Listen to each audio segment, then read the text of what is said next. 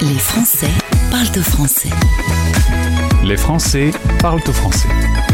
Le podcast. Voilà un domaine dans lequel je suis pas complètement à l'aise. Je vais pas vous mentir, on va parler football. On a avec nous euh, Matteo Zambrano. C'est comme ça qu'on dit Matteo, c'est bon, c'est bon? Eh oui, Zambrano. Zambrano, faut se mettre avec un peu de soleil. Tu vis à Quito en Équateur, on est en Amérique du Sud. Mais tu es né en France en 1998. Euh, c'est à deux ans que tu es allé euh, t'installer en Équateur. Ton papa est équatorien. C'est un homme politique euh, très célèbre en Équateur. Oui, en fait, on est, on est retourné en Équateur surtout pour, pour son travail, parce qu'il voulait faire de la politique ici en Équateur.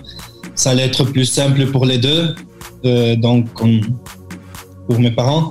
Donc on est retourné en 2000 ici en Équateur. Il a commencé à faire sa politique, son travail, et maintenant il est, il est reconnu ici en Équateur. Mais ta maman est française, euh, la raison pour laquelle tu es né euh, à Paris. Tu as aujourd'hui 24 ans, 1m82, ce qui est important dans le football. Tu joues dans une équipe de première catégorie. Euh, C'était une passion tout petit d'être euh, footballeur. T'as as toujours vécu avec un ballon euh, pas loin de tes pieds?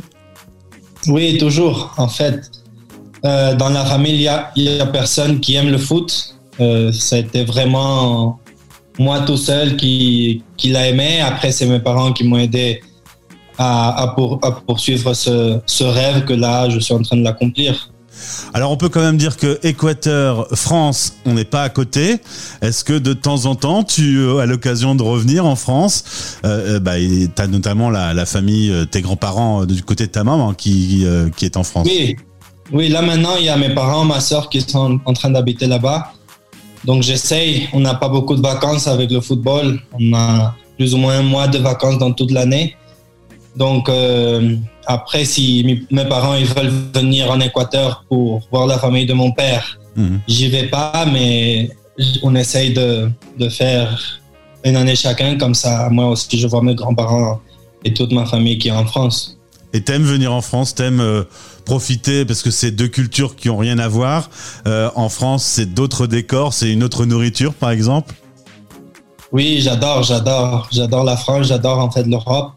J'ai tous mes amis qui, qui étaient au lycée français ici en Équateur, qui habitent en France, en Espagne. Donc j'essaie de, de les visiter quand, quand je pars en Europe, Madrid, Barcelone.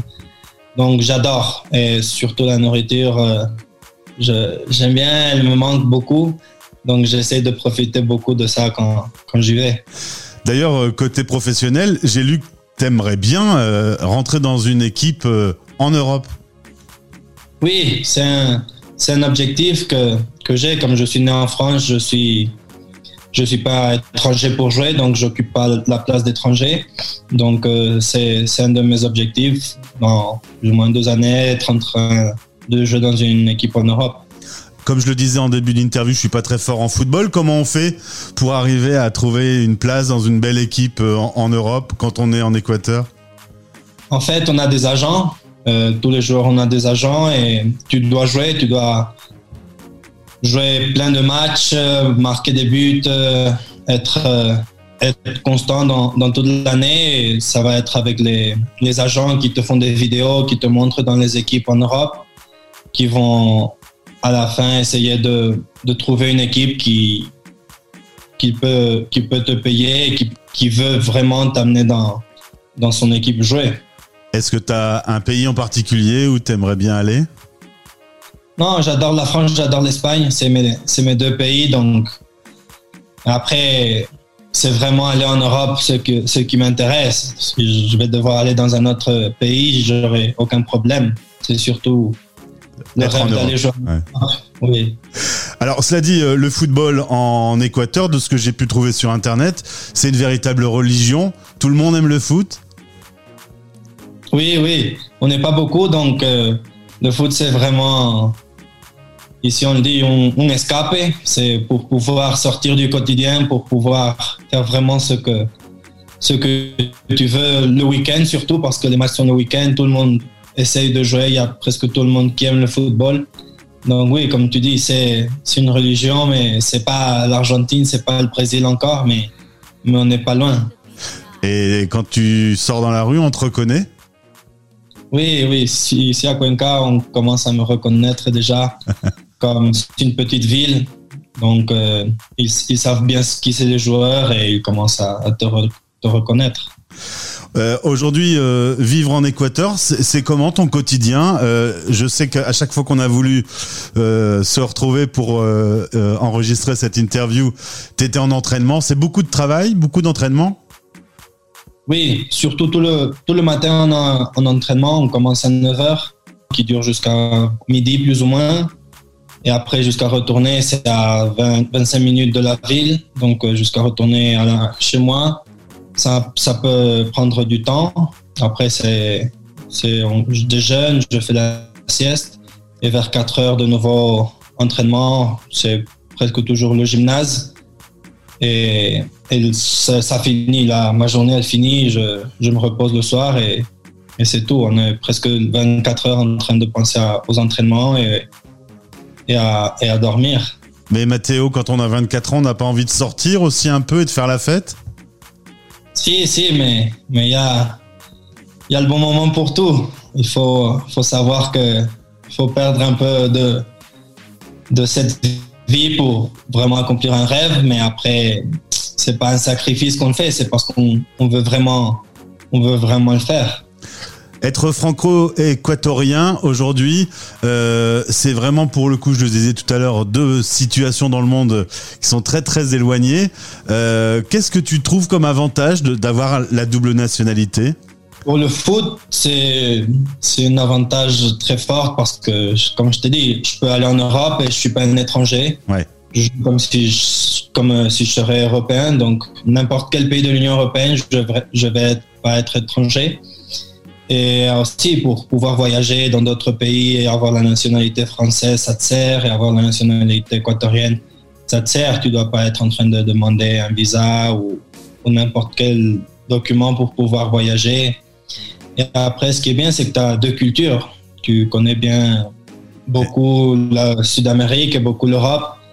Donc, c'est vraiment un truc que, tu profites beaucoup.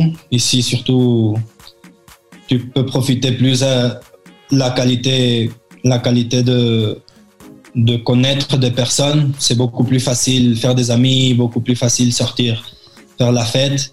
Mais en Europe, la qualité de vie est, est dix fois mieux qu'ici. Ouais, plus simple en, Europe.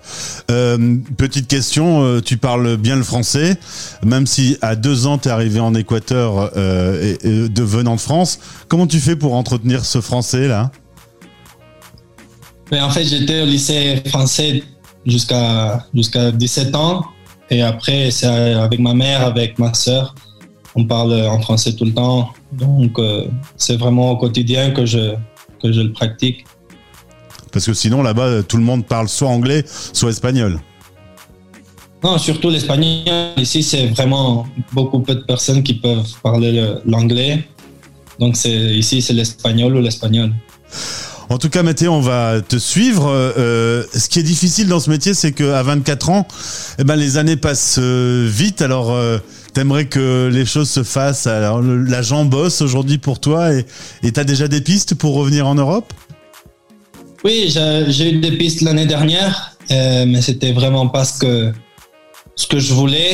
Je voulais premier, en premier me faire connaître ici en Équateur. D'accord. Pour pouvoir essayer d'avoir un, contrat plus grand en Europe.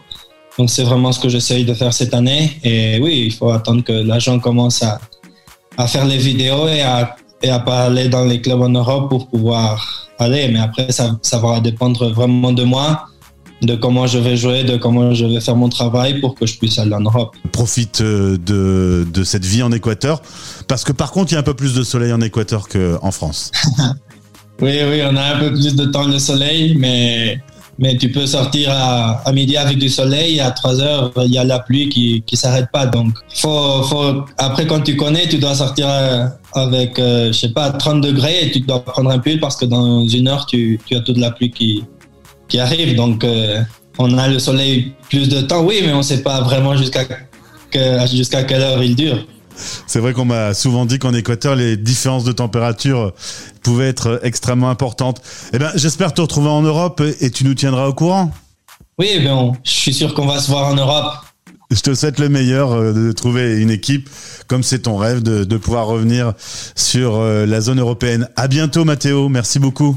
Ah, merci beaucoup à toi et, et on se verra en Europe. Ça roule, merci. Les Français parlent au français. En direct à midi, en rediff à minuit. Sur Stéréo Chic.